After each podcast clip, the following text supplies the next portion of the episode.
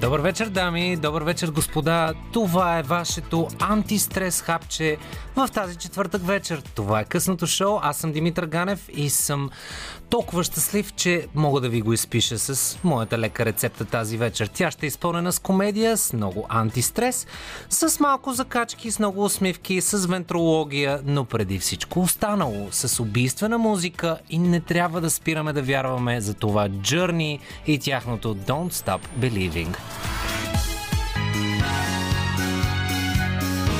Радио София. Късното шоу с Димитър Ганев.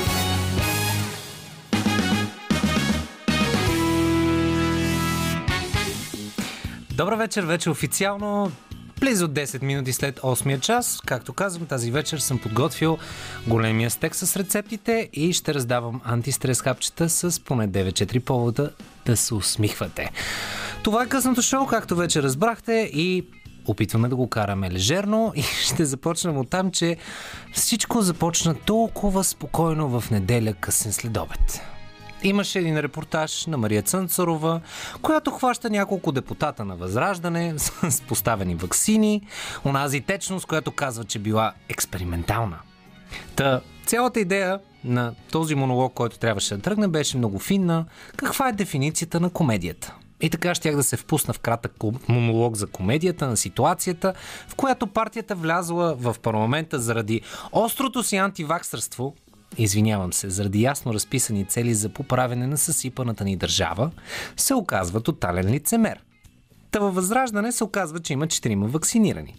Щяхме да се посмеем на малко лицемерие, че именно тези герои, патриоти, свободолюбци, слъвче на герба на партията, се оказват котета, които семейството ги е натиснало да си вкарат онази отвратителна течност в тялото.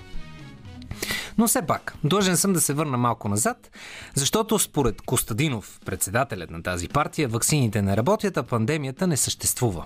През февруари каза в едно интервю, че в България няма пандемия, а провеждане на психоза по националните медии. През ноември каза пред нова телевизия, ваксините са експериментални течности, не е минал периодът на изпитването им. Депутатката от партията, Елена Гунчева, пък спекулира, че ваксините са продукт на определен кръг, който плаща на политици по света, за да проведе потенциално смъртоносен медицински експеримент. И така стигаме до неделя, когато разбрахме отново, че четирима от Възраждане са се хм, са вкарали експерименталните течности в кръвта си, а те не работят. И то по наставление на семействата си, за да предпазят възрастните си близки. Тези патриоти и защитници на свободите ни се оказват доста мекушави във вижданията си. А секретарът на партията Николай Дренчев, сещате се онзи, който каза, че ще се вакцинира само с пистолет до челото, е с вакцина на Янсен. И то в рамото. Но ще съди BTV, защото са изрязали допълнението за пистолета, че това били думи на Мангаров. Та, каква е дефиницията на комедията? Не, оказва се, че жадуваният от, вчера, от вчерашните протестиращи между 1000 и 2000 такива за премьер Костадинов е човек, който знам, че вече може да ми гарантира изключително спокоен ефир. Признавам си, малко се бях притеснил, че след Бойко Борисов, който според Кирил Ананиев все още е премьер, но старост не радост. Та след Бойко се бях притеснил, че този първи час ще остане безкомедиен. Но Костадинов е умен. Той, който отрича мерки и ограничения, все пак вчера се съобрази с тях и не дойде на протеста. А на този протест чухме Мангаров, който обвини управляващите, че са се скрили, а неговите виждания за ваксините бяха подплатени от жената с черната каска. Учила съм 6 години биология и знам, че това не са никакви вакцини. Това са експериментални коктейли, които вкарват във вас чип и неща, които ще разрушат вашата свобода. Ще бъдете управлявани чрез 5G системите. Така че никой да не се вакцинира. Mm-hmm. Та каква беше дефиницията на комедията? Не знам, моята усмивка става се по-широка. Та останете с нас, защото те първа навлизаме в джунглата и те първа ще ви доразкажа за дефиницията на комедията, но преди това точно Guns N' Roses с тяхното Welcome to the Jungle. Точно така. Welcome to the jungle, Guns N' Roses. Добре дошли в късното шоу. Тук е чаровната част на джунглата и пак казвам, тази вечер раз, раздаваме антистресови хапчета. Ако искате да се включите с вашите а, методи за справянето с стреса, 02 963 56 50, в последния час ще си говорим точно за това. Но да продължим с комедията. Протестната комедия, протестната пародия, според зависи къде искате да откриете вашата дефиниция. Реално протестът от вчера беше обявен за мирен. Ескалира вследствие на хора, които ораторстваха и по никакъв начин кавичките оставям за вас, не призоваваха за штурм на парламента. Но Петър Петров днес от Възраждане заяви, че призиви за навлизане, нахлуване в парламента не е имало. От партията призовавали за уважение към журналистите и полицаите а агресията, тя случайно се е получила. Бърз цитат от думите на думите на Цончо Ганев, заместник-председател на Възраждане вчера от протеста на микрофона, който беше пуснат на протеста. Сещате се онзи, който чухте жената с черната каска. Думите му. Днес ще влезем и ще им зададем въпроси, а утре ще ги изнесем напред с краката. Това, което се случва днес, е само началото на процес, който няма как да бъде спрян, защото ние сме горди българи и се борим не само за нас, а за нашите деца. Защото това, което имаме в момента, е здравен фашизъм. Крайно време е да защитим нашите права, да живее България. Интересното е, че да живее България се проявява в тези моменти, когато проверяваме колко активисти имаме. Упс, протестираме активно, извинявайте, обърках се протестираме вече не срещу експерименталните течности, защото това беше леко дискредитирано, а срещу зеления сертификат и ограниченията. Та, каква е дефиницията на комедията? Ами тя е близо до омикрон, но е оксиморон. Да се възползваш от кратката памет на народа, да си направиш шега с страховете на хората, за да ги използваш за собствена облага. Чакай, това беше сериозната дефиниция. А тук в късното шоу не се взимаме на сериозно. Господин Костадинов, благодаря ви, че наследихте господин Борисов като мой идол и хубав попълнеш на комедийния час в късното шоу. И продължавайте смело с комедията, защото тя е и мое оръжие по избор. Въпросът е, че моето няма да доведе до трагично развитие. А колкото до Костадинов за министър-председател, е това вече ще е за следващия монолог, а той ще е дефиницията на гротеската. А като финал ще оставя за депутатът Христо Петров от днес в парламента. Имам един въпрос. В тази зала, както във вашите редици, така и във вашите, има много добри специалисти, професори по медицина, финансисти, както и много добри юристи. Имам един обикновен въпрос. Ако аз утре реша и извикам 500 или 1000 от хората, които са гласували за мен и им кажа, елате да влезете незаконно в парламента, елате да поблъскате полицаи. Ще ви плата автобусите. Може да ви дам и по 40 лева. Не е ли правилно господин главният прокурор да поиска моя депутатски имунитет, да бъда съден и да ме вкарат в затвора? И въпросът ми е прост. Дали в закона пише, че той въжи само за мен, или за шепа нещастни фашисти? Благодаря. Господин,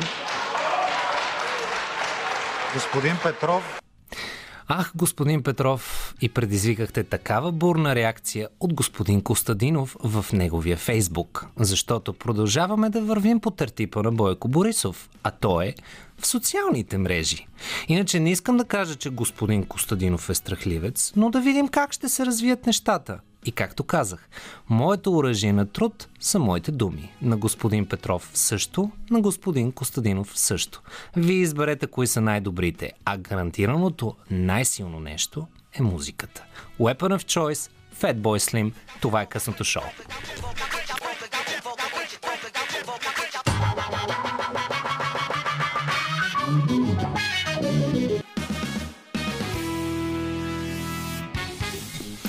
Това е късното шоу One Republic с тяхното ран и не бива да забравяме, че днес е 13 декември. А, хм, добре, 13 декември е хубаво, нищо с един месец съм назад. Това е добре, липсва ми е късното шоу. Днес е 13 януари и като една новина като за 13 януари е ДПС се готви да изменя Конституцията. Изменения в Конституцията, които ще включват изискванията и препоръките на нашите европейски партньори. Това обяви очудващо заместник председателят на партията Йордан Цонев и изненада всички. Тук напомням, че една от основните препоръки е да се ограничат правомощите на главния прокурор. ГЕРБ се упражняваха за тази цел и те стигнаха до надглавен прокурор, чието предложение претърпя крах и бе отхвърлено. Цонев обяви още, че се готвили изменения в закона за обществените поръчки за премахване на любимата на бившите управляващи инхаус процедура. Втори път. Инхаус процедура. Новото управляващо мнозинство също иска да спре тази практика и почти я спря. Също така ДПС вече изготви проект за премахване на спорното инвестиционно гражданство. Схема. Упс. Закон. Практика. Да, да го наречем практика която между другото същите тези ДПС и ГЕРБ дълго време защитаваха. Но да се върнем обратно към публичните финанси. Цонев бе категоричен, цитирам, да затворим разходите през джипката, да го кажем така. В края на това представяне на плановете на ДПС за промяна на Конституцията той завърши със следното. Тъй като виждаме, че правителството е заето с други работи, ще помагаме. И малко след това засука мустак, заметна Перелина с лека усмивка и ние и управляващите просто трябва да разберем на коя влакова релса е завързано момичето. А ако търсите препратката на това, което казах, то пуснете си някой филм от 50-те години, доста са образователни. Златните български паспорти. Те, за разлика от златните ни момичета, които много си обичаме, са ценни за чужденците, особено за руснаците тези, които не харесват нашата феноменална гимнастика в последно време. Та за паспортите с златна краска. След разследване на Медиапол се оказа, че общо 39 руснаци и 20 души от Близкия изток са основния контингент на чужди инвеститори с големи, дебели кавички. Малко пояснение. Общо приетото правило на този тип българско гражданство е инвеститорите да купуват държавни ценни книжа, т.е. държавен дълг, за минимум 1 милион лева и така да кандидатстват за златен паспорт. И по този начин получават възможност за свободно движение в Европейския съюз. Оказва се още, че тези ценни книжа са продавани още преди настъпването на датата на падежа им, за да може инвеститорите да си приберат и парите малко по-бързо, след като си вземат паспорта. Нещо като да плащаме за секс, но реално да си получаваме парите след услугата. Имало и случаи на отнемане на гражданство заради открити фрапантни нарушения. Най-често основание новите български граждани искали по-бързичко да си приберат парите. От близо 3 години България твърдо упорства и не премахва схемата, въпреки настояването на евроатлантическите ни партньори. И ето ДПС се отзовават. Веднага вземат мерки с конституционни промени с 3 години закъснение. Проблемът е, че 78 от тези българи в кавички не са направили никакви реални инвестиции. Те са купили държавни ценни книжа и това е. Почти едновременно с придобиването на българското гражданство са получи възможност да си изтеглят парите и да заживеят в Европейския съюз с български паспорт. И така, България е заплашена с наказателна процедура от Европейската комисия заради тази си практика. Но черешката, а тя е питателна се казва Магницки. Нашият депутат, официален вече, Пеевски, се появява тук. Американското посолство обосновава санкционирането на този Пеевски с твърдение за корупция при раздаването на български паспорти. Няколко дни преди Нова година, именно Делян Пеевски беше сред вносителите на законопроект за прекратяване на схемата за златните паспорти. Въпреки, че преди по-малко от година ДПС бяха сред най-големите защитници на схемата. Така, аналогията с секса тук става доста мътна и реално заплащането става от хора, които даже не са участвали в акта. Но разследването на Медиапол показва, че и член на Висшият съдебен съвет от кръга на главния прокурор Иван Гешев, Боян Новански, също е имал отношение към златните паспорти. Та изводът е прост. Златните български паспорти са добра инвестиция за българския народ – а за това къде са кавичките, оставям на вас. И една мисъл на Хенри Кисинджер, преди да се влеем в музиката на Блу Кантрел. Корумпираните политици карат останалите 10% да изглеждат зле. А ние от късното шоу се грижим за това да се чувствате добре. Blue Contrail Hit 'em Up. Blue Contrail с нейното Hit Up Style връщаме се към началото на 2000-те години. И същевременно с това си оставаме в актуалната хм, обстановка тук в България. Това е късното шоу. Имаме една практика в четвъртък вечер да минаваме набързо през новините, пак казвам, раздавайки антистресови хапчета. Поне 9-4-5 от тях. Но няколко блиц новини. След като се скара на водещите на сутрешния блок на нова телевизия, господин Александър Бойчев, повтарям, Александър Бойчев, е получил няколко покани от майки, които имат сериозни проблеми да окрутят децата си. И още една специална покана за домина или доминант, а тайната дума, с, с, с която трябва да спре боя с къмшика, е Бояджиев. Гешев се оплака на Европейския съюз за натиск от премиера, министрите и депутатите. Сотир Цацаров заяви, че ще подаде оставка като председател на КП Конпи. Сега въпросът е дали се е вдъхновил от Корнелия Нинова. Отровното трио осъди Цвета, Цвета Караянчева след нейните твърдения, че част от протестите през 2020 били финансирани от олигарси. За сега е осъдена само за 1000 лева, но триото има пълната възможност да я осъди за сумата от 10 000 лева. А ПКП просто се превърна в скучното Плащай, Караянчева, плащай. И тъй като мисля, че е крайно време да се отделим силно, стабилно и здраво от тази хм, комедийно-пародийна българска реалност, но да продължим със същата усмивка. Един много специален поздрав. Моята песен за 2021, която обожавам от сърце и в този момент просто хванете най-близкият човек до вас и почнете да танцувате. Това е Джон Батист с убийственото I Need You. Назад към 90-те, когато Inexes владееха абсолютно всички класации, MTV и Майкъл Хъчинс с неговият кадифен глас. Което ни навежда на мисълта, че нали, излязохме от българската реалност, може да влезем обаче в реалността на живия живот и ако някога случайно сте се сте се чувствали се едно вашия ден е най-отвратителният на света, нека да ви разходя до Нова Зеландия, където, където мъж е констатирал след че а, за 3 години в неговото ухо, което си е мислил, че е пълно с вода, е живяла хлебарка. След а, известно търсене от страна на ушния лекар, се оказва, че всъщност човека далеч няма а, заседнала водичка в ухото, която го спира да чува като хората, се оказва, че е хлебарка. Също така се оказва, че наистина хлебарките са възможно най-издръжливото нещо на този свят – което реално може би ще издържи и ядрената война някой ден, оказва се, че хлебарката е жива. Доктора вади хлебарката, човекът е изключително щастлив, има няколко дни кошмари, борейки се с това да си представя как всъщност е влязло в неговото ухо. След няколко дни отива при доктора.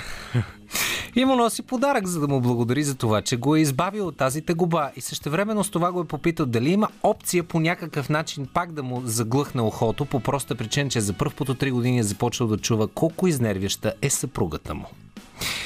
И така с тази новина отскачаме до щата Онтарио, където младо момиче а, на 28 чупи собствения си рекорд за Гинес за най-много ритници за 60 секунди. Реално предният рекорд е бил 144 пъти в рамките на 60 секунди. Сега Силвана Шамон, хм, успях да го кажа, е успяла да ритне 178 пъти. На въпроса как е постигнала тази последователност и тези бързи реакции, тя просто отговорила, представих си физиономията на бившото ми гадже. И ако това не ви усмихне, не знам кое друго ще ви усмихне. Останете с нас, защото те първа ще ви разкажа кой ще ми гостува в следващия час, а преди да стигнем до този кратък разказ, имам един специален дрейк с неговия Hotline Blink, тъй че това е късното шоу. Останете с нас. Това е късното шоу. с, нас, с нас след малко ще се присъедини моята даш Димитър Иванов, капитана, който е първият български вентролог, стендъп комик, актьор. Ще си говорим какво е образцов дом и какъв е неговия начин да се справя стреса. Останете с нас.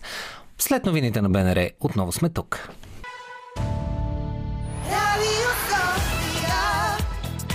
Това е втория част на късното шоу. Както казах, след бюлетина на БНР отново сме тук.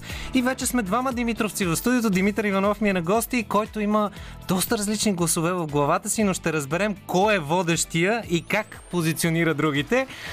Прекрасен вентролог, коми, комик. Ще си говорим за комедията, ще си говорим за терапията като комедия, ще си говорим за антистресови начини за справяне с всякакви видове страхове, но преди това ще си пуснем билионер на Трави Макой и Бруно Марс, разбира се. Радио София. Късното шоу с Димитър Ганев.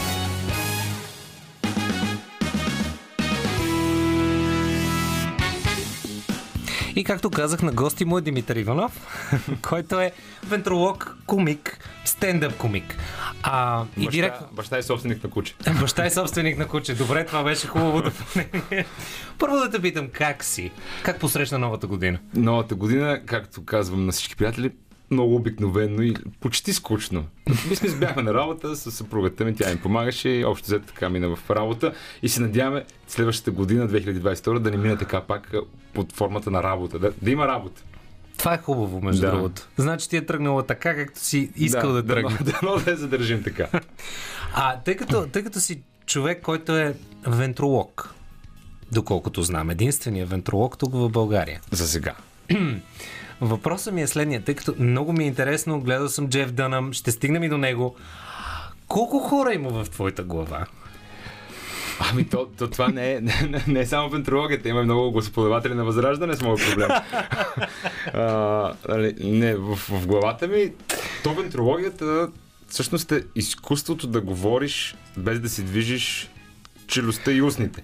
Така. А пък, вече другото е куклен театър. Така че в кукления театър, като при всички колеги, не е един човек. Има и при всички актьори. То просто като имаш един образ, той, той си остава някъде в теб. А тези, тези образи, които, които се раждаш, защото е ясно, че ти имаш история, как сте се запознали, къде, така, така, така. До, до каква степен от тях са базирани на реални хора, с които си се срещал? До 99%. 99%. Байте но си е 99% реална личност. Само, че сега не искам да го казвам. Да, да, ефир, разбира се, смисъл, няма и да те Баща ми ще накарам. ми се разсърди. да. Добре. Не, взел съм от тук, от там, то така става, нали, като една хубава манджа. Да има подправки. Знам, че са те питали много пъти, но мен ми е адски интересно, защото като цяло самия Джеф Дънъм и много хора като него са казвали, че по принцип вентрологията е как, айде не замиращо, ама по-малко и по-малко хора, особено там, така съм чувал поне преди години, че не, нали, не посягат първоначално към как, към което да го Тук се развива там. ветрологията в България, не знам, аз така съм забелязал. А, бях на кастинг за актьори в шоуто на Слави. И тогава си говорих а, едно към едно. Нали? То, то, вентрологията е тип стендъп комедия, Да. само че под формата на диалог. Нали? И с тънката, с Байтеню, аз си говорех, откровенно. И тогава Слави Трифнов каза, «Абе, искаш да те финансирам, да отидеш в Америка, ще станеш вентролог, така и така. И аз бях, чакай, аз имам семейство, искаш да отидеш, искаш ли? И аз казах, добре, искам да отида. И взехме да търсим курсове, у, у, университети за това нещо. То се оказа, че няма. И намерихме единствено един курс, който е онлайн. И аз го изкарах, но хората нали, спазиха оговорката, си поеха всичко.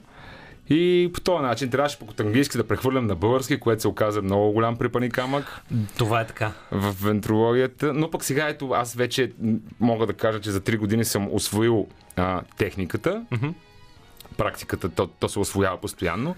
Но вече, знаеки каква е техниката на български, започнах уроци в TikTok за младите. Защото много хора ме питат, и даваш ли уроци, даваш ли уроци, сега аз откъде знам какви пари трябва да им взема на тези хора, трябва да им взимам пари. Нали, много аз съм търсил, нямаше и нека сега има. Ги пуснах абсолютно безплатно. В момента сме на урок 3 и 4 съм го пуснал днес и хората се заребяват, което е готино, което ще направи конкуренция. Има ли конкуренция? Има бизнес. Точно това ще я да те попитам, между другото, защото в едно интервю бях чул, че точно конкуренция каза, че, че липсва. И Трябва, каза то трябва да има. Без конкуренция нищо не върви напред. Така да, обаче, по друга страна си монопол. Е, монопол е приоритет на някакви... На други на хора. други хора, да. така е. Да не ги споменаваме. А разбрахте, а, добре де, а ти е, отида ли до щатите? Не. Но сега ще Така и ходя не успя септември. Септември ще ходя обаче на турне. А, Да, а, за българите. И ще пробваме и на английски там хората, с които ми помагат. А, помогнаха и за няколко стендъп комеди клуба и чисто на английски ще пробвам на open майкове, ще се запозная с разни хора. Като идеята е аз нали, да, да се разраствам, да стана една световна стендъп комедия, но с този диалект и английски. Така де, да. Това са някакви мечти много смели. е, може да е чарана. Но, а, кое е най-трудното за адаптирането от английски обратно към български? Ами, английски е много мек език. До, В смисъл, не е много мек, но доста по-мек от нашия. Е, ние затова имаме толкова готино звучение, като говорим на английски. Да, да. Защото сме твърди. We are from Bulgaria and we are very proud to be from Bulgaria. Bulgaria on three C's. И, don't do vaccine.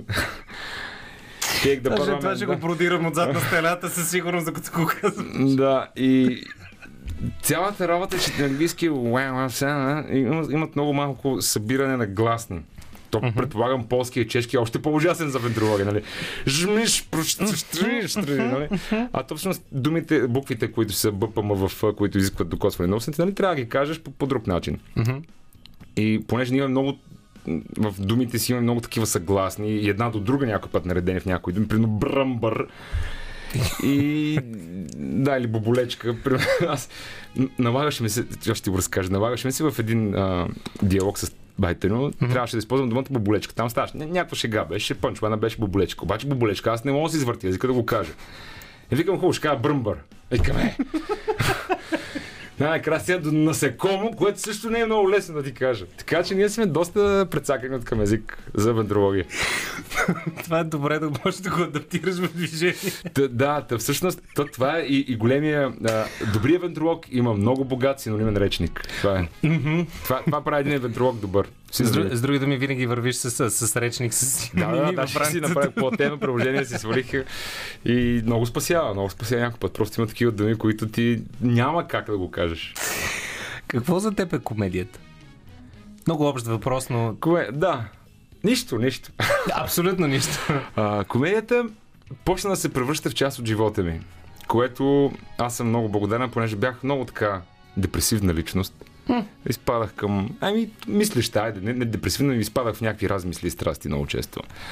А, но за да се превръща в начина ми на мислене и на живот, което почна да ме радва, защото по този начин спрях да бъда толкова черноглед, колкото бях. А, надявам се съпругата ми и детето ми също да почват да усещат тази промяна. Ева Лайн правя за стоицизма, който има, защото а, аз много често ги използвам в материалите си. По принцип е така, Жена да. ми е с много висок прак на търпимост, се оказа. По принцип жените имат по-висок прак на търпимост от нас, както се Моята е оказа. много голяма. А кога откри комедията? Кога се насочи към това да се пробваш да си стендъп комик? Стендъп комик преди 3 години, значи ние бяхме първо една група, стендъп Muppet Show се казвахме. Аз, Юлия Коларова, Димитър Стефанов, режисьор. Той ни събра и казахте да правим стендъп комеди с кукли. И тогава си правихме това с говоренето, нали, където си говорихме. Общувахме пет куклички, беше като малко шоу бяхме направили. И отидохме в Бургас при сегашните ми продуценти, които са. Те имат там заведение, имат си нали, про- продуцентска фирма. А и в тяхното заведение играем. То си е заведение за стендъп комедия и за събития. И Жоро, единия, и Иван, Жоро Иван се казаха, бе, не искаш да пробваш и стендъп комедия само. Вместо с кукли и стендъп комедия, едно шоу сам да направиш. Ей, сега тук за лятото и направихме, е, Бати плажа се казваше. Първият ми така самостоятелен стендъп комеди проект. И хората много се изкефиха, мен това също много ме зарадва. И изведнъж, аз защото по принцип а, имам няколко написани пиеси, няколко драматурги мои и, и влечало ме е да пиша. Обаче изведнъж в стендъп комедията намерих а, това, което винаги съм търсил в писането за театър. Няма нищо общо. нали? а, има някаква пълна свобода, абсолютно си изразяваш мнението. Материал може да го напишеш за, за час и да ти е на сцената. Може да го пишеш и две години и да качиш две минути само. Но е... Има такъв случай. нали? но, но е невероятна свобода. Можеш с абсолютно всяко нещо да го... А, много, е, много е бърза, много е рефлективна. Нещо се случва, пум, на сцената е. А, правят протест пред парламента, пум, 6 години биология. Нали? Веднага го пренасяш. Но бързо изкуство, хубаво, а, занимава се с бита. Нали, аз и, и с, с всичко мога да се занимава. Да. Космос някакъв, абсолютно някаква вселена, която открих и толкова съм щастлив за това нещо, че просто мисля, че най-накрая, какво се казва, си, си намери, седнах си на, на късмет, намерих си пъпа, не, е, е, нещо направих със себе си. Ако се сещате какъв е правилният термин, 029635650, аз също блокирах в момента. На правилното място ти е хвърлен пъпа. Не, нещо, примерно, да. Окей, Тър- търсих си, стискаме, да, да. стискаме си ръцете около това. Продължаваме да си говорим за комедия след малко. Преди това а, Раген Болмен, Калвин Харис и Giant.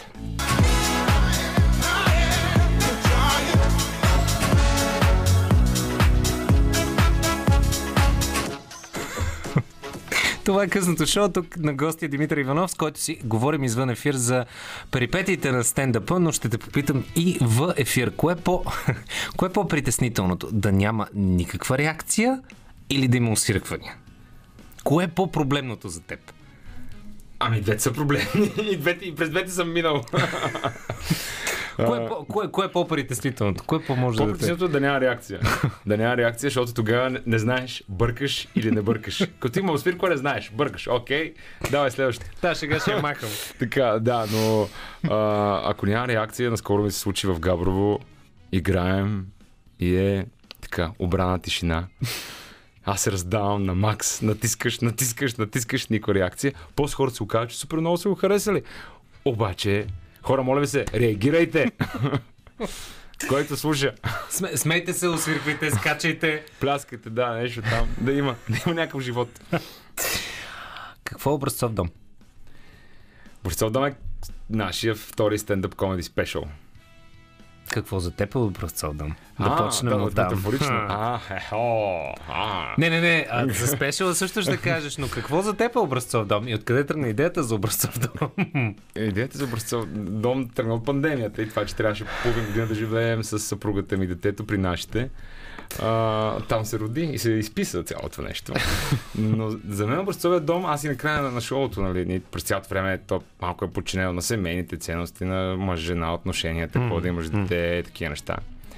А, и разглеждаме какво всъщност наистина е образцовия дом и те табелки какво са означавали. И това е супер смешно да имаш такава табелка, защото един дом го правят образцов хората вътре в него, а не табелката на вратата. Къщата на дядо ми е в Шипка все още има тази, табел... да, тази И табелка ние, образцов ние, дом. ние никога сме не сме имали, имах в Хаджи Димитър 12.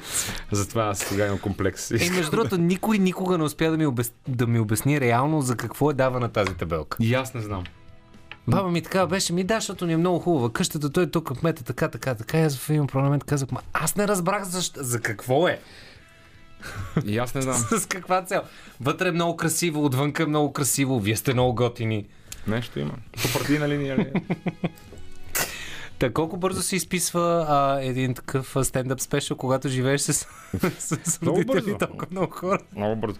Мене то, самото писане ти отнема, примерно аз като сядам да пиша големи спешили, нали, което знам, че ще е шоу, не само примерно кратки сетчета, които ще пускам на Open Mic и така нататък. А, сядам и горе-долу за две седмици успявам да го напиша, след това почваме да променяме, тестваме, обогатяваме. Много Как е тествате, между другото? Ами правим си такива или на Open Mic тествам. Между другото Inside Joke са така на група стендъп комедианти в България. Те правят много хубави Open Mic-ове и при тях често ходя. А, още някакви други хора също правят. На Open Mic или ние си правиме при продуцентите ми нали, в заведенията по тесен кръг пускаме хора безплатно за експеримента. и експериментираме върху тях. Те знаят ли? Знаят, знаят. Информирани са Знаят, да. И по, нали, вече, да, после обратна връзка. Да, виждаме кое си харесва, кое би, би си харесал, как една шега да стане по-добра и така. А колко често, между... това супер интересно ми е винаги било. А, защото е ясно, че един спешъл се изгражда, правиш го, тестваш го и така нататък. След това правиш ли промени по него или Да, в общи да. директно скачаш да, ако се вича успешен, след това почваш нов или промениш и първи? А, ами, ние гледаме горе-долу всяка година да изкараме нещо ново. Mm-hmm. Или поне до такава степен да преправим, примерно на 70% нещо старо. Да го обогатим. Mm-hmm. А, да кажем сега образцов дом, ние го изиграхме 100 пъти, сега ще е 101. И няма нищо общо с първия път. Текстът толкова се промени, но, но той просто защото това е стендъп комедия. То, ти си актуален. А, шегите се обогатяват. променят се. Много е интересно, защото при мен това се появява, може би при други колеги, но когато съм на сцената, си много концентриран тогава. На репетиции трудно мога, понеже репетирам сам, трудно мога да се докарам до такава концентрация. Но като се вкараш в концентрация, нали, във филма, и се раждат много хубави неща, които остават. И винаги Иван, колегата, стои и записва. Така. Това, това, това, това. И после това, добре, това става, това не става, това е много, да, това ще е хубаво и така. Значи винаги е добре да има някой, който да записва. Аз вече от, да, от няколко пъти, така, не от няколко пъти, от 50-то насам винаги се записваме, за да може да... Роди ли си нещо, да не, да не се изпуска, да, да се вкара, да се махне друго и така. По едно време беше 2 часа и половина. А, сега в момента е час и 10. Как, как решихте кое да падне? трудно, аз много трудно падам неща, но, защото много си харесвам, но така. Почнах да се нау, научавам да, да махам. Стана по, по-бързо. Той е хубаво, хубаво човек да чисти. О, да. От Фейсбук, хора от живота си, смешки от текста си. Най- най-интересното е, че а, как, както и да съм чистил приятели, когато ги изчистя във Фейсбук, тогава най ги боли, не знам защо. Те правил ли ти е това впечатление? Не, не. Че някои хора много ги боли точно във Фейсбук. Значи ние не сме се виждали от 20 години, ама ако го изтрия във Фейсбук, това ще му е най-голямата драма на света. Еми, те не, нямам обратна връзка, аз от изтрих. Нямаш Те обратна може и да не знаят, че съм ги изтрил. Аз как се издах сега. Почнат да гледат хората. А, има, ли, има ли позитивно развитие за стендъпа в България? Да, да, със сигурност. Сега, тук, нали, пандемиите удариха някакви спирачки, но има, като цяло България има три вида стендъп коми... така три групи да ги наречем. А, едните са в Inside Joke, там са си хора, които се занимават от много години с това нещо. Другите са комеди клуба, Да. които те пък са по-изолирано звено.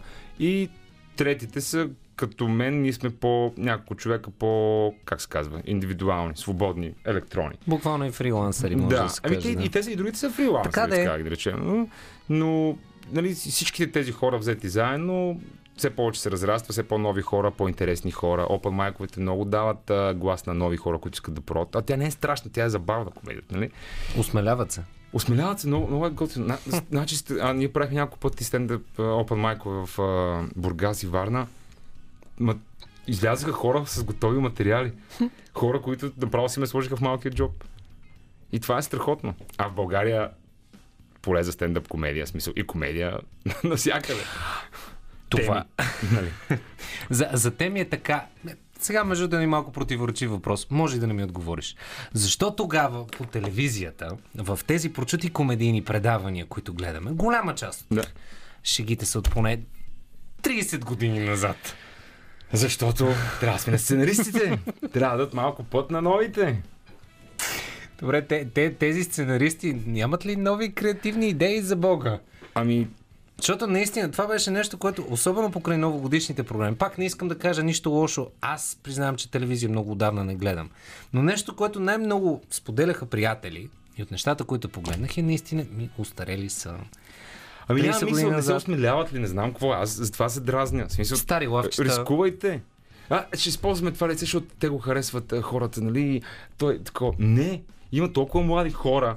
А, ако щеш и в тази тъпотия TikTok, нали, тя за мен е голяма глупост това нещо. Ама, адски заребяващо. Заребяващо, но пък вътре имат много талантливи млади хора, българи, Да. които момчета, момичета си правят рубрики и те са смешни. Смешни са на младите, интересни са. И трябва да се дава малко повече информация, а, такова а, поле за изява на тези хора в национален ефир. Защото, нали, като дадат по телевизията е едно. Така е. Макар, че те и те вече почват да се, са изнервени на цялото това нещо и те младите вече си гледат и YouTube, гледат това. Телевизия от най-младите подрастващи много рядко гледат и Ма то, реално на моменти, преди няколко се, всъщност преди нова година, когато излязохме в кратка почивка късното шоу, ми гостува Цвета Стратиева м- Флора, която в, в БНТ има собствена рубрика. Те, че очевидно YouTube доказва, че е изключително деен и изключително гледаем. Да, много. Аз ме ме яд даже, че не сме там. Скоро ще почваме една рубрика. Лице на заем. Там, да, да, да ни тръгне. Това е супер. Но реално, между другото, и аз съм на същото мнение за TikTok. Факт е, че можеш адски много да си загубиш времето, но ако го направиш да работи за теб с нещата, които са ти интересни, откривам уникални хора. Да, аз И примерно, тук в България. защото ходя по планините, обичам и гледам хора, които си правят навещета за слончета и аз по ще ходя и си правя някакви местенца. И толкова разтоварващо. То е едно да, нали, като някакво хоби, да рисуваш или да... Жестоко е. Но, но оттам се вдъхновявам. Супер. А ще те, ще те попитам за терапевтичната част на, на комедията Да. и за това как бориш и ти стреса и тревожността, тъй като това горе-долу ни е темата на късното шоу тази вечер, но това след малко, преди това да отскочим до нещо лятно с един Леонардо Ди Каприо Островът, All Saints, тяхното Pure Shores. Това е късното шоу и часът е някъде късно е. Можете да се отпуснете назад, да си качите краката нагоре и да продължите да се радвате на, на мен и на господин Димитър Иванов, който, с който си говорим наистина за буквално за есенцията на комедията. Точно Но ти, ти каза нещо много хубаво. Вече не мога да си спомня в ефир, извън ефир, толкова много информация обменихме, а, че всъщност комедията ти е помогнала да преодолееш ам, така по депресивни умислени състояния. Умислени, да, да. Добър вечер, нощни птици. да, да, помогна ми, защото ти променя начина на гледане, нали, на, на мирогледа. Мгм. И, и когато започнеш да гледаш на... Сега не на най-сериозните неща, нали, не говорим за живот и смърт, защото по-сериозно това няма. Така. Но на всичко друго, то е безумно да се ядосваш някакви неща. Да, се ядосваш, да, да ги мислиш, да съжаляваш за тях, да, да си биеш главата, да, нали, да изпадаш в депресии, в някакви лоши. В смисъл, живота е наистина комедия.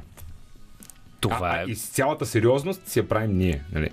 това е безапелационен факт. И колкото по-насериозно се Да. взимаме, толкова по- по-зле Всичките стават ми- нещата. Тук при нас, нали, пълно е в нас. То не, в, в целия свят е пълно О, с да. хора, които се взимат за много сериозни.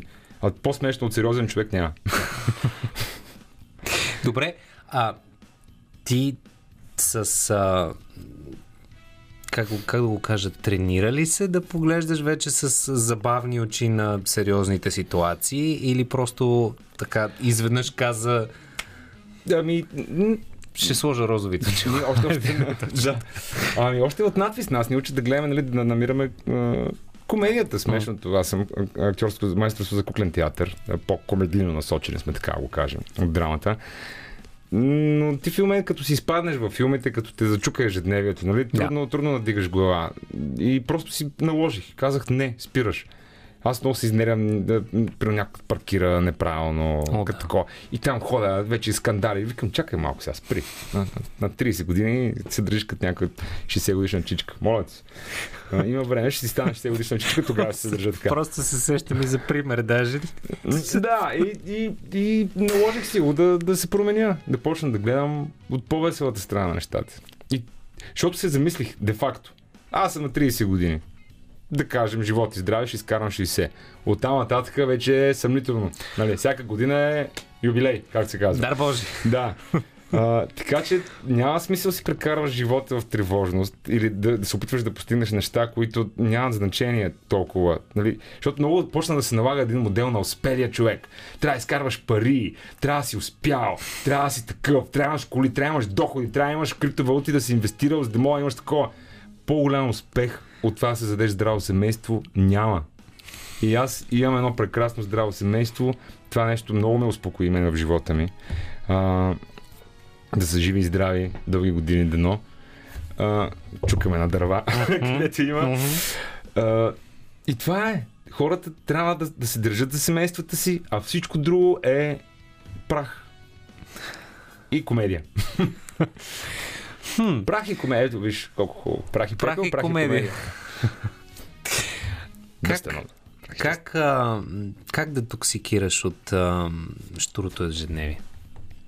Разходките във Витоша, това го каза. Да, И разходките но не в събота и неделя. Събота и неделя а, има още там. има, има там има поле за комедия. Събота и неделя се случват. А, и как? Не знам. Трудно. В интересна истина, природата много ме успокоява. М. А, имам куче, с кучето се разхождаме вкъщи, като съм, като играем с малката, с съпругата ми си говорим. някой път е трудно, някой път е лесно, то винаги те натоварва нещо, но гледам да не ме натоварват тези неща. Нали? Успяваш да се изключиш. да, гледам наистина да отсявам сериозното от маловажното. И пак казах, сериозното е да сме живи и здрави и да, да по едно и също време. така че всичко друго е... Да. Какво планираш за тази година? Още. Тази година ще е работна година. Ти каза, така би да. е започнала, пожела си е такава, аз за това питам. Да, на 20 сега, на 20 януари, Образцов дом в София Лайф Клуб от 8 часа. Играем, заповядайте, има билети все още. А, после февруари месец заминавам на едно турне в Англия. А, за българите там два, не турне ми, две участия ще имам по-скоро. После в театъра на армията на 27 февруари. А, март месец имаме пак из страната. Лятото започваме пък едно голямо турне в страната Аха. с малка театрална компания. Едни готини хора, те сутринта ще правят за деца, ние вечерта ще правим стендъп. Септември, октомври, живот и здраве заминаваме за щатите и между другото ще има, надявам се, още неща. Септември, октомври, това е интересно. Къде, къде в Штатите? Планирате да се разходите? Ами, Планираме дестина града да- да- там в различни щати. Още ги уточняваме точно кои ще са. И така. Но навсякъде, където има българи. Няма да им правя на американците, я само, само на българите. Абсолютно. Кой от големите комици те вдъхновява? Ами аз много харесвам, може би сме и по-близки, а, актьорите комици. Така. Рики Джервейс, О, да. а, Робин Уилямс. Общо те са ми... Рики Джервейс ми е на мене учебник. Аз много, много ми харесва не всички хумор, но начина по който презентира. Той има хумор, който... Да, убийствен е. Хумор. Убийствен е буквално. И много хубаво. Той си каза хора. нали, аз това го казвам и в хомеопатия за душата, където разглеждаме и хомеопатията, и религията, и още вярването на хората, и менталитета. Нали, че все пак всичко е шега. Всичко е само шега и ще си остане в кръга на шегата, също като хомеопатията. И религията. Ето всъщност благодарение на него и Роан Аткинсън, особено когато дойде темата за политическата коректност, те казаха, че колкото повече а, правим нещата политически коректни, толкова по-тънко кожи и тънко обидчиви ще ставаме Да. всички. И реално Точно. ние в момента не си правим добра услуга, че се свръхзащитаваме от каквато и да било шега. Той много хубаво каза, наскоро имаше едно интервю за последния сезон на Afterlife, неговия а, филм. Точно, точно това говореше, че, че хората вече са много, много трудни за хумор. Всички се опишат, искат да те съдят, този това нали се отказва и от наградите от това нещо. О, да. Е, да, той между И- другото на златните глобуси ги скандализира Ама то така трябва, то трябва да е смешно. Аз не мога да разбера защо хората трябва някакви такива неща да ги вземат за сериозно. Нали? Те са сериозни, защото те искат да. Да, вижте, да, ние сме много сериозни. Нали? Не, да. Като тук заведение и а, примерно момчета с наргилета и лоши очила гледат лошо, нали, аз съм много сериозен, аз съм много. Да. Ти си един пълен дришлю, дете сега да ти опукам два шамара, нали? Точно така. И Така е, Да. така е. Отново се връщаме до това да не се взимаме прекалено Да, на сериозно. човек не бива да се взима на сериозно. Аз никога не съм се взимал на сериозно. Не, в смисъл, взимал съм се, жена винаги ме казва, моля. Нелепо изглеждаш. А, не трябва, не трябва. Особено човек с моята професия. Сега, има си професии, които си трябва сериозност. Хирурзи, лекари, там, адвокати. Да, да, ще е малко странно да видиш клонска маска преди да те приспят. Да. Учителите също трябва да са сериозни хора. Така е. А Може би, там имаме да, за учителите. да оправяме доста неща. Но да, така си го говорихме. Аз, слава. Богу, цял живот на хубави учители сега съм попадал. И аз съм така. Много, много хубави, така добри учители имах. Щастието. Предполагам в, и в, в надвис особено. Ами в надвис и в гимназията и в, в началното училище в Димитровград, не знам, така, човек с късмет може би съм, но страхотни преподаватели и хора, те, те ни научиха да мислим, то това беше най-важното. Имаше, които не ни учиха да мислим, нали? Има ли още такива, които учат да, да, да мислят? Защото Е, аз имам съм- няколко много любими, които наистина ме научиха на критично мислене.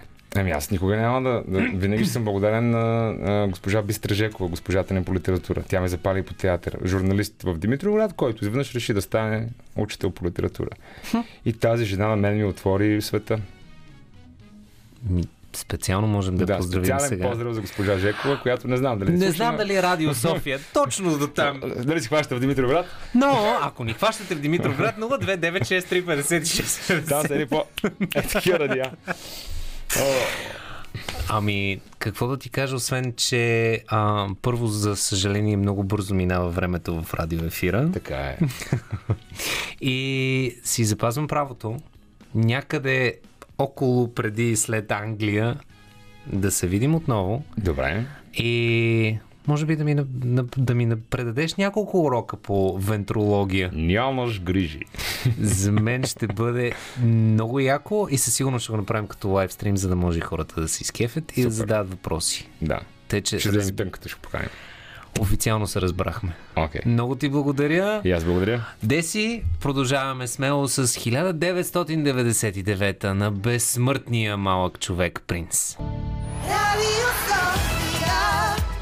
И точно в 10.06 слизаме от проблематични кралски карети и влизаме в това да намерим а, правилните методи да се преборим с стреса, с тревожността, какво са паникатаките и всичките тези неща, приятели, ако се сещате, имате вашите начини за справяне. 029635650, а нашите начини за справяне са, освен прекрасния терапевт Елена Кирова, е да започнем с Бруно Марс, Пърм и след това All Night на Джанет Джексън.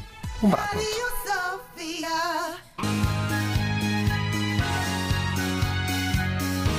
Радио София.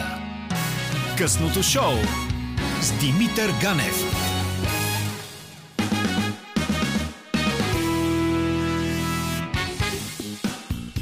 И след като чухме Джанет Джексън, извинете, Бруно Марс, приятно ми е да си науча името. А, аз съм Димитър Ганев, тук на гости е, както тя каза, идеалният терапевт. Извинявам се, казах перфектният в началото на часа, коригирам се веднага. Елена Кирова, с която сме се срещали преди. Как си, Ели? Чудесно. За Как? много години. Как започна твоята нова година? За много години. А, различно тази година започна моята нова година. Бавно, плавно, почти без никакви вълнения, никакви обещания за следващите 365 дни. А, нищо не съм писала, нищо не съм приоритизирала, не съм си обещавала редовните неща, които, ако си сравня списъците, най-вероятно ще съвпадат.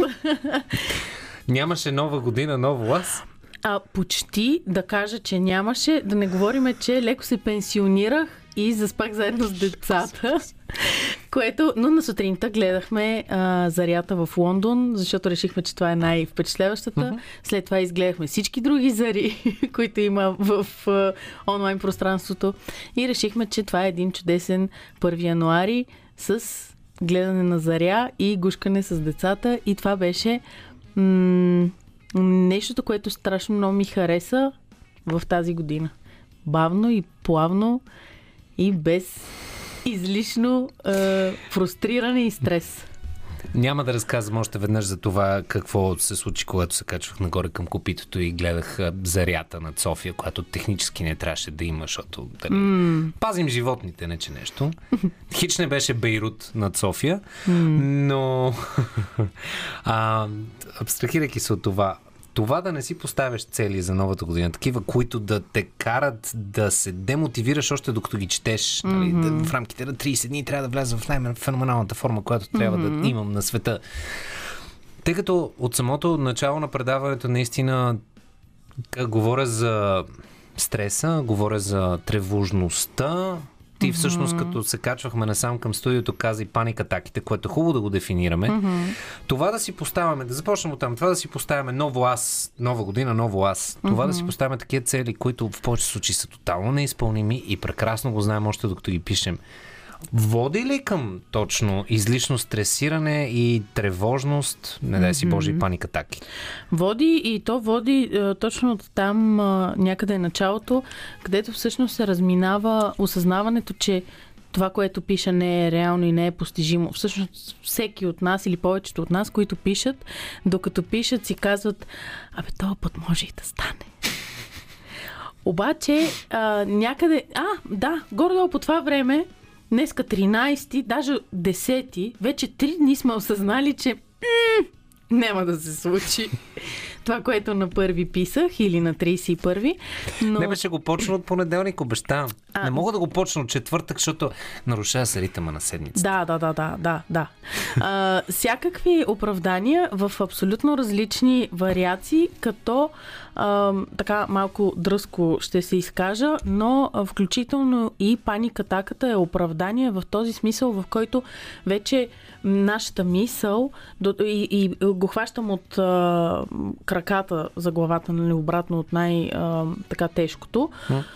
А, то всъщност не е най-тежкото, защото след паникатаките могат да следват различни физически заболявания. Вече излиза на физическо ниво. Когато този стрес се натрупва, натрупва, натрупва, нашето мислене върти, върти и казва, бе, този път защо няма да мога? Ми, защото ме е страх. Следващия път няма да мога, или следващите 100 пъти ще ме е страх.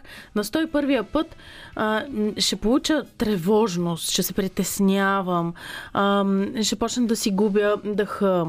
А, примерно, ще ми става по-студено, отколкото е нормално да ми бъде.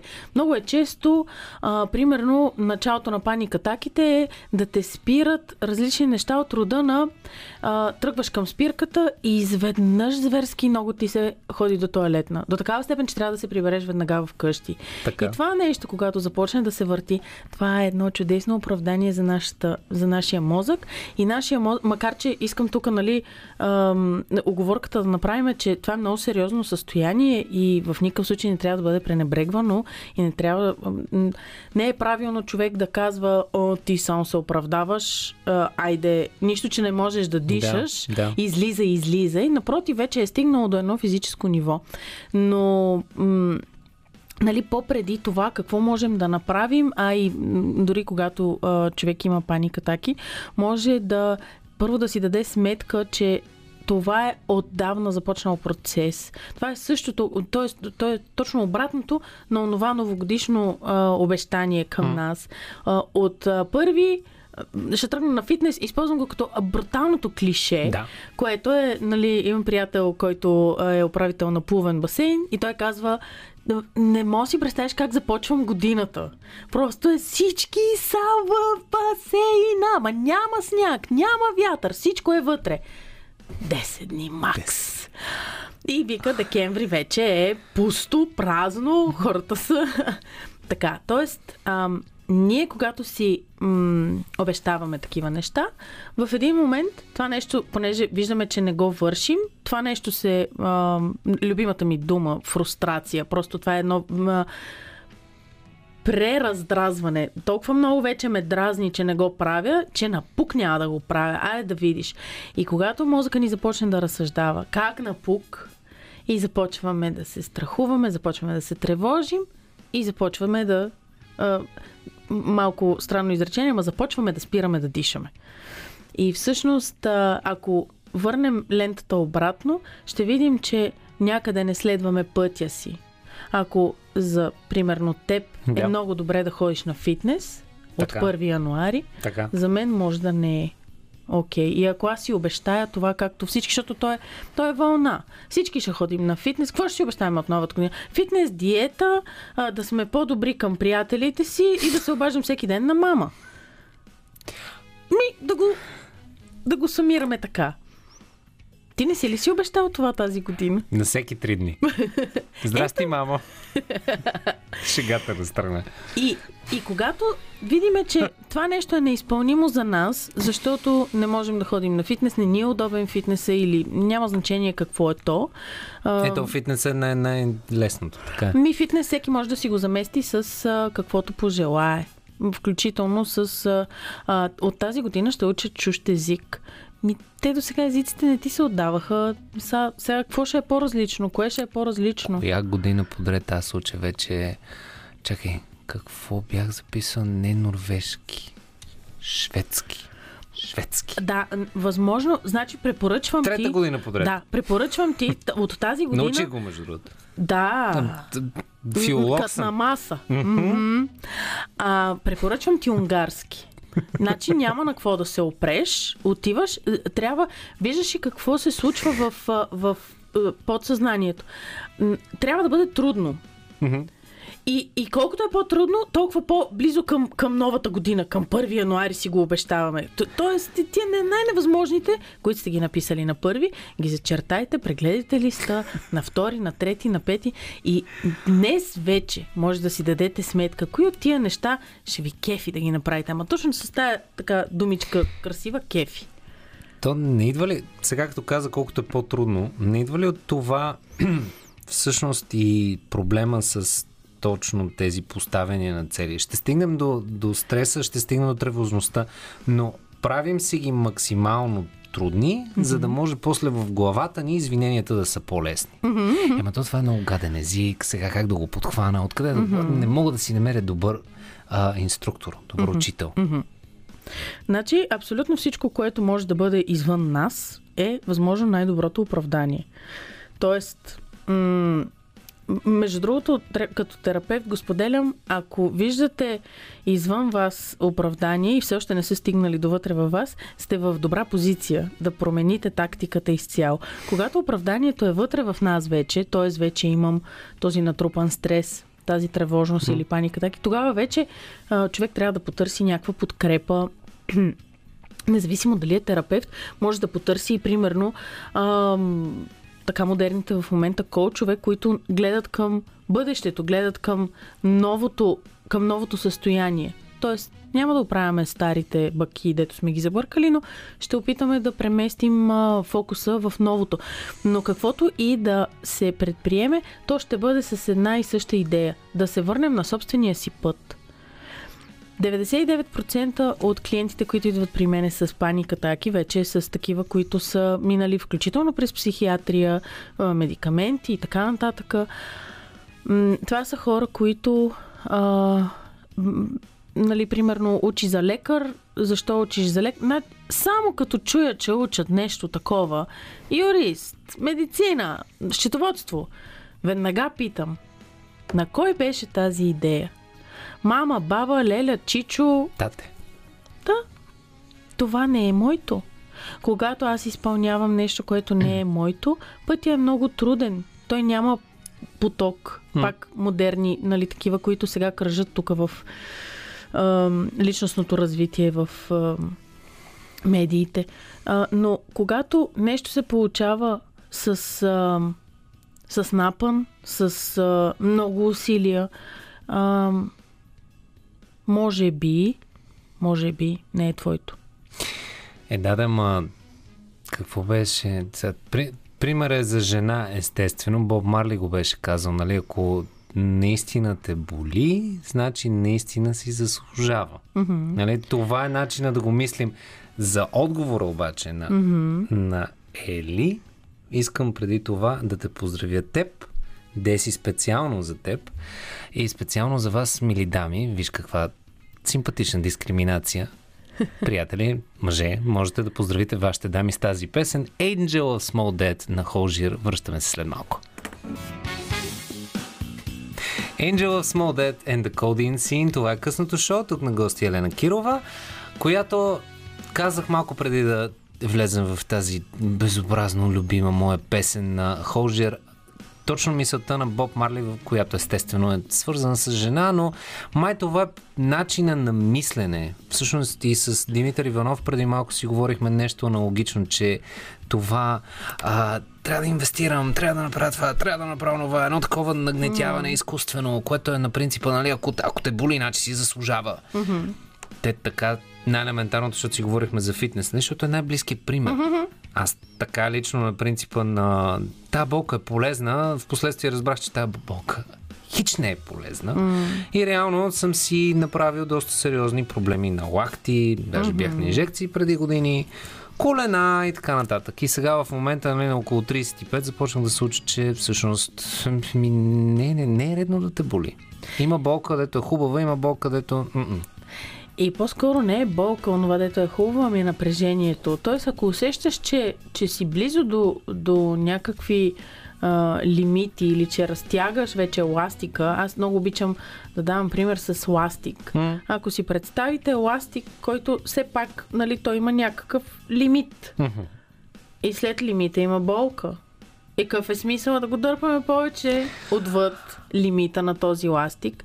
По-добре е той да остане а, там е еластичен, да запази свойствата си, за да може отново след това да го разпъваме. Тоест, а, когато стигнем близо до, до дискомфорт, това е много полезно. Много е полезно да си играем с ръба на полето ни на комфорт, на зоната на комфорт. Това е много полезно.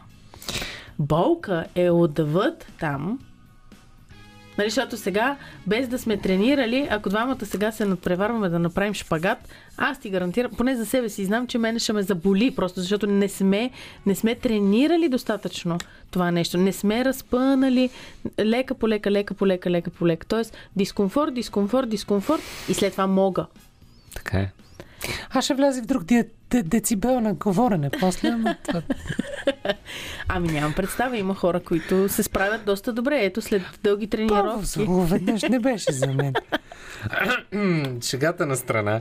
А, добре де, а всъщност тези тези фактори водят ли към а, формирането на на тревожност? Защото страха ясно, че е друго. Или винаги вървят страх, тревожност и след това следващата стъпка лоша са Да. паникатаките. Няма рецепта, а, няма точни и ясни а, стъпки и много често зависи от а, чувствителността на човека, т.е. самоусещането и самонаблюдението. Ам, аз, примерно, днес забелязах нещо, което съм си а, записала, за да ти го а, повторя, понеже много се смях вкъщи. А, всъщност историята е, че ам, от едно известно време си мислим как а, много ни се живее в Лондон с моя съпруг и двете деца. Така. И нали, това вече е пета година. Тук различни политико и, и аз не знам, световни проблеми спират това онова. Преди това си се спирахме ние сами съвсем откровенно. И, и сега днес аз задавам въпроса. Добре, кажи според тебе, любими, нали, обръщам се към мъжа ми, какъв е, какво ни спира и искаме ли все още да ходим на там? И той нещо ми философства и аз изведнъж ем, казах, ма ние винаги можем да се върнем. И когато казах, ние винаги можем да се върнем, осъзнах, че аз не искам да ходя там, защото винаги мога да се върна, отварям си вратичка и понеже знам, че може би няма да използвам тази вратичка, виж колко е шантаво в главата на човек, понеже знам, че няма да използвам тая врата, най-вероятно, т.е. най-вероятно няма да се върна, защото там ми харесват много неща. И изпаднах в такова състояние, което е... Ми аз за какво да го правя това? И то няма смисъл. И, и мъжа ми веднага ме пита, чакай, чакай, чакай, какво стана, какво стана? Той понеже знае, че аз много наблюдавам как вървят мислите и в моята глава, и в чуждите глави. И, и, и аз казвам, ми аз нали от страх си оставям вратичка. И сега моя страх няма да бъде оправдан, ако аз не използвам тая вратичка. Ми тогава няма. Ми няма пък. И обаче, забележете, това нещо се случва и вече става една тревожност. Щом моя спасителен план, аз няма да стигна до него, тогава няма смисъл да го измислям. Мозъка ни не обича да прави м, такива безсмислени движения и казва а, тогава няма смисъл да правиш това, няма смисъл да се местиш в Англия, след като план Б няма да проработи. И в главата ти настава една каша и за да не настане каша, смисъл за хората, които не се самонаблюдават толкова активно, за да не настане каша, а, защитата е не действай. Не прави, не ходи, не искай, не взимай, не, а, не дей да звъниш на тая мацка. И, нали, макар много рязък преход, какво се случва в главите ви, скъпи мъже, когато не знаете какъв е варианта, какъв е изхода от, от какъв е отговора на момичето, с което сте били оня ден заедно, защо най-често е не извъни повече. Прилича ли на това, което на мене ми се е случило в главата? Технически погледнато, да. Практически погледнато, бих и предложил брак. Окей. По проста причина, че аз подбирам моите спътнички в живота с конкурс, очевидно. Mm-hmm. Колкото по-луди са, толкова повече се вписват в критериите ми за... Ние ще имаме щастлив живот заедно. За винаги. да. И ще правиш пагат. Месец. А, значи това е чудесно самонаблюдение отново. Когато се хванем, че правим такива неща, това е много хубаво нещо. Това ни пази. Това е много добра обратна връзка от теб към теб, защото ти така избягваш тревожността. Не се получава тревожност. Аз мисля, че съм най-стакани от тревожност човек, който познавам, но има нещо друго, което много ми хареса, което ти каза, че нали трябва да танцуваш по ръба на комфорта си. Mm-hmm. В смисъл да, mm-hmm. може би да натискаш леко границата. Mm-hmm. Добре, колко себеосъзнат трябва да си, за да си знаеш границата? Ей, Богу, до ден днешен. Сега е ясно, че сигурно ще го уча до края на живота си mm-hmm. урока с кой съм аз всъщност. Mm-hmm. Но ми, аз прогресивно откривам някакви нови форми на границите си, да не кажа ежедневно, да, да кажем mm-hmm. на всеки два месеца. Все пак работи в радио, тук е весело. А, като казваш а, да открия себе си, всъщност аз съм привърженик на теорията, че ние създаваме себе си. Какво означава това? Ако аз, а, а, да кажем, или не, ще дам пример Искаш с да кажеш, че не съм монах в Тибет? През цялото време се надях. Нищо. А, Слушам, можеш, не, не, слушам. можеш да станеш, ако ти вървиш по този път и ти правиш тези избори. Това, това може да се случи. Ми, не знам. И това се тренира с студа. Но, а, ако ти, как ме объркаш, тамън си подреда мисълта и просто... Магията на среднощния водещ. Е, Така е. Така. А, идеята на това, че създаваме себе си е изтъкано от нашите избори. А, нали, пак се връщам, правя препратка с а, бабата, която иска да следвам медицина. Ма каква медицина? Какви 5 лева? Сега не е модерно, сега е модерно да си ютубър. Сега е модерно да си инфуенсър. Това не го следва в университета. Няма го в университета. Между другото, днеска гледах един човек, който управлява някаква видеокамера, която, в смисъл, цялата система струва милиони, снимат се еди кои си филми с това нещо и м- този, който интервюираше оператора, го пита, а добре, а, това учи ли се някъде? И той каза, не. А то е една жироскопска ръка, mm-hmm. която ти трябва да си абсолютна нинджа, за да управляваш. И, и човека каза, ми не, Дадаха ми един сертификат, защото ми казаха, внимай да не се удариш, внимай да не си щупиш зъбите, внимай да не нещо там, нали, не, не, не, не, не. И ме оставиха да се оправям. И аз се учих 3 години. Ето той си е направил едно висше образование. Това го няма в университетите. Така. Той е един от най-скъпо платените оператори и бабата, която иска детето да учи медицина, отива абсолютно на кино. Каква медицина, като той човека си го а, дърпа да да снима с такава камера, примерно.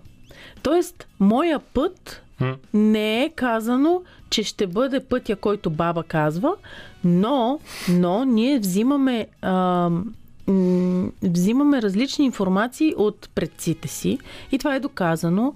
И медицината, която, примерно, да кажем, че баба ми е лекарка, нали, ако, ако е такъв случай, Моята баба е економист, между другото, майка ми е отписана, защото е художник, а не економист. И, е, нали, аз поне малко с психологията закърпих нещата. И всъщност това отписване... Намери спойка между поколения. Да, ами... Хитро. Абе, художника си е художник. и всъщност а, това кой съм аз може да бъде предопределено и да живееш цял живот с това предопределение и, и, и да си по този начин. И ако това те прави щастлив, е окей. Ако не те прави щастлив, много често м, се стига до някаква такава. А, то, то е дискомфорт, то започва като дискомфорт, след това става м, там различните. А, може да бъде депресия, може да бъде паника, така. Това е едно и също, един и същия сигнал. Не си в правия си път, не си в твоя път, не правиш това, което ти желаеш. О, ма аз искам а, да си седа вкъщи и да не работя и какво беше? Да играя цял ден игра. Да. Супер! Честно казано, пробвано, Максимум две седмици. Не мога повече. Не мога, признавам си, не мога повече. Сложих си купата с, с съответните чипсчета и пуканки, пуснах си играта. Обаче виж как ютубърите печелят, между другото, в момента в, в YouTube и в Twitch. Mm. А, точно тези гейминг канали са най-печелившите. Факт.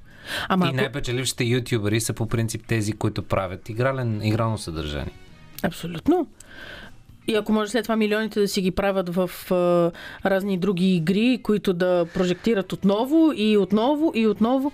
И Аз би да, ги дал да се преместя на Бахамите, но слушам те. ма той човека, за който аз говоря, си има всички острови, които иска да има.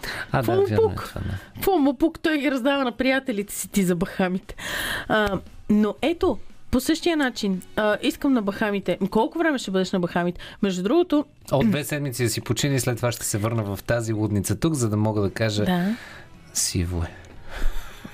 И да си. Всичко е наред. Всичко е наред. Жив съм. Както, както казваше един мой любим злодей в един филм, животът е отвратителен и след това умираме. Но да, аз имах такъв случай с мой преподавател, който Запази си случая с Окей. това преподавател, защото много искам да видим дали The Weeknd, който представяхме вчера, днес, миналата седмица и новия му албум излезе, може да ни отнеме въздуха. Take my breath away на The Weeknd. След малко се връща. Take my breath. Госпожо Кирова, имате една история да доразкажете. О, то беше за мой учител по нейрографика, който отиде в Тайланд и поства някакви неща в социалните медии и тук какъв е плажа, каква люка има завързана на плажа, какво басейнче има като си отвори лявото око, какво изгревче има като си отвори дясното око и колко е красиво и какви плодове има и изобщо, нали, идилия, идилия, идилия, една седмица, две седмици, три седмици и а, първа вълна на карантина, COVID, не мога да лети и трябва да остане там 4 месеца. Така. Този човек се събужда, макар да е човек с а, супер позитивна настройка за света и за всичко, а, учи ни как да преработваме а, живота си през рисуване, така че да си помагаме. Ето още една техника, всякакви такива арт. А, всъщност изразяване на себе си върху лист или чрез музика а, са много добри м- помощници на намирането на пътя и справяне с тревожността, примерно. Та този човек се събуди.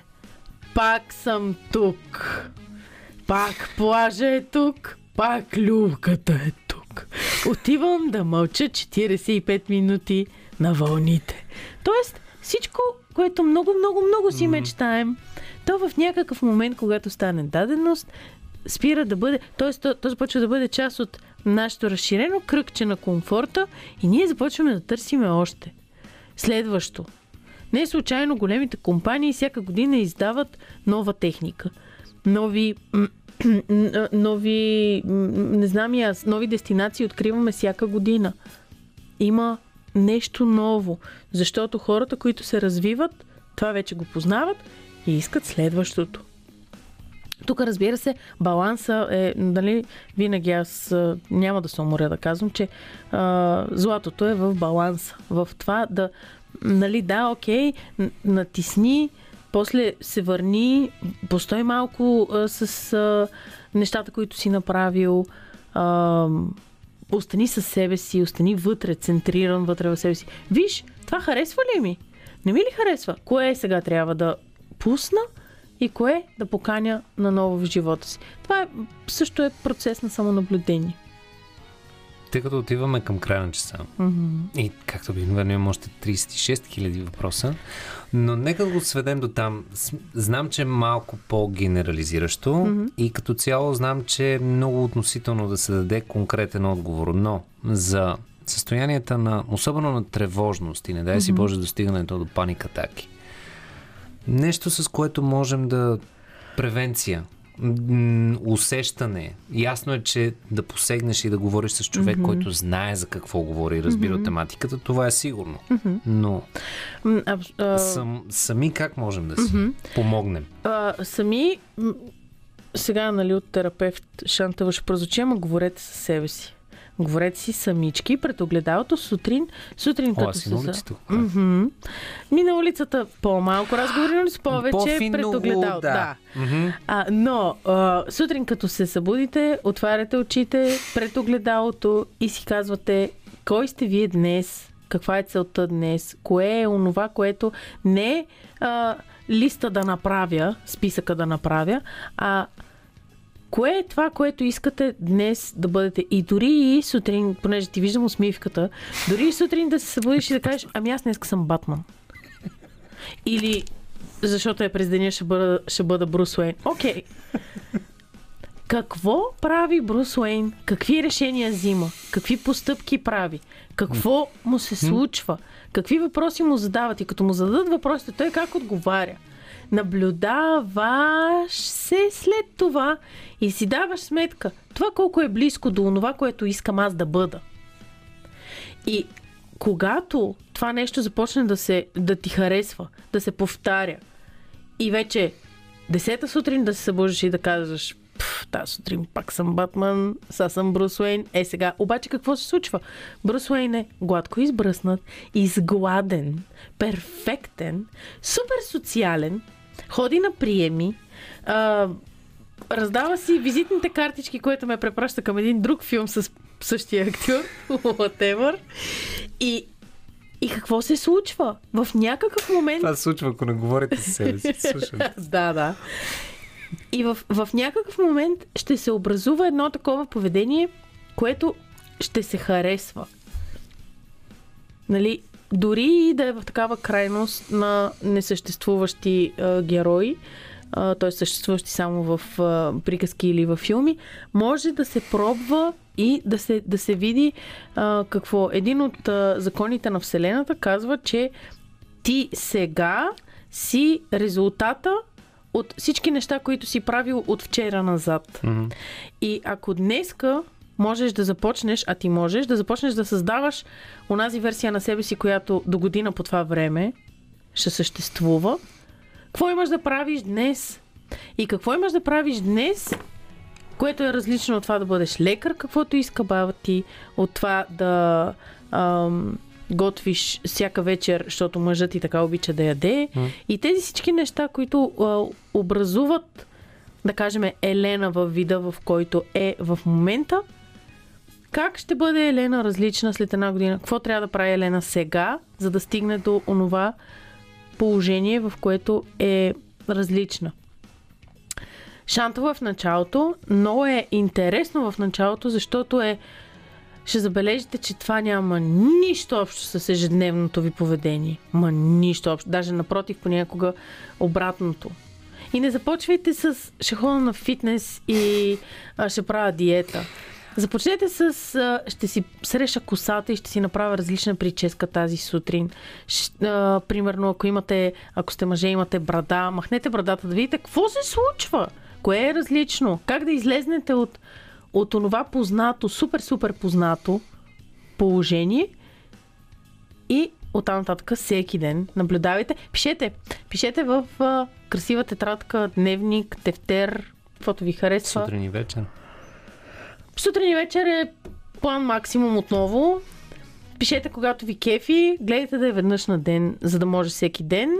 А, изхвърляйте си неприятните мисли върху лището, събирайте си приятните мисли върху лището, пишете си какво хубаво ви се е случило през деня, какво искате да ви се случи следващия ден, защото сутринта като се събудите и като видите Брус Уейн в огледалото, какво ще прави Брус Уейн на този следващ ден? Защото не може всеки ден приеми. В смисъл не става. Трябва да открие завод. Тези, Те- тези милиарди трябва да се захранват Точно така. начин. Не, те милиардите му се захранват, няма никакъв проблем.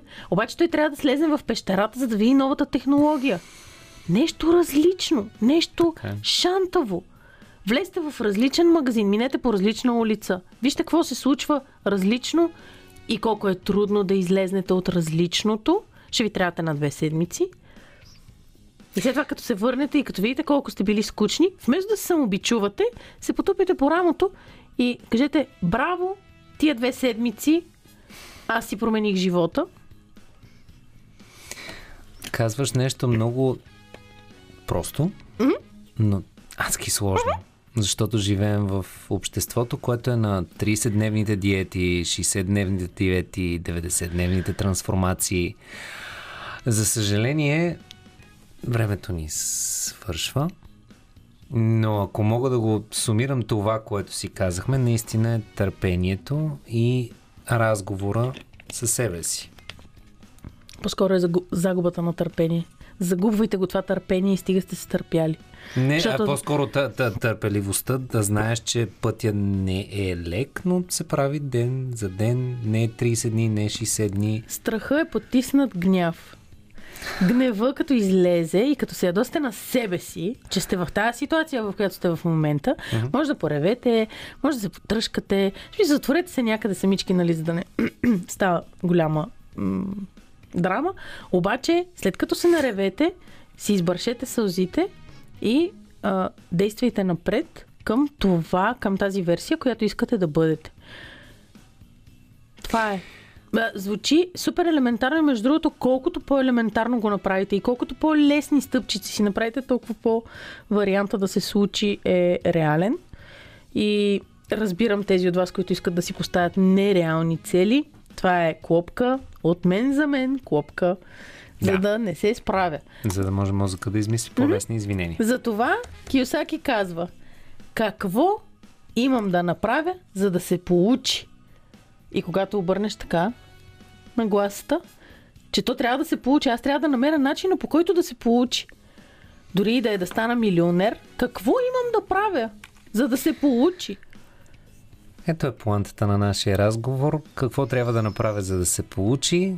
5 минути преди 11 час излизаме леко с Daft Punk и Фарел Уилямс тяхното Get Lucky. Останете утре сутринта с Мартен Роберто и Мария Бояджиева в Събуди се София, а вечерта на това място ще бъде прекрасната млада Елмира Джума. Лека нощ!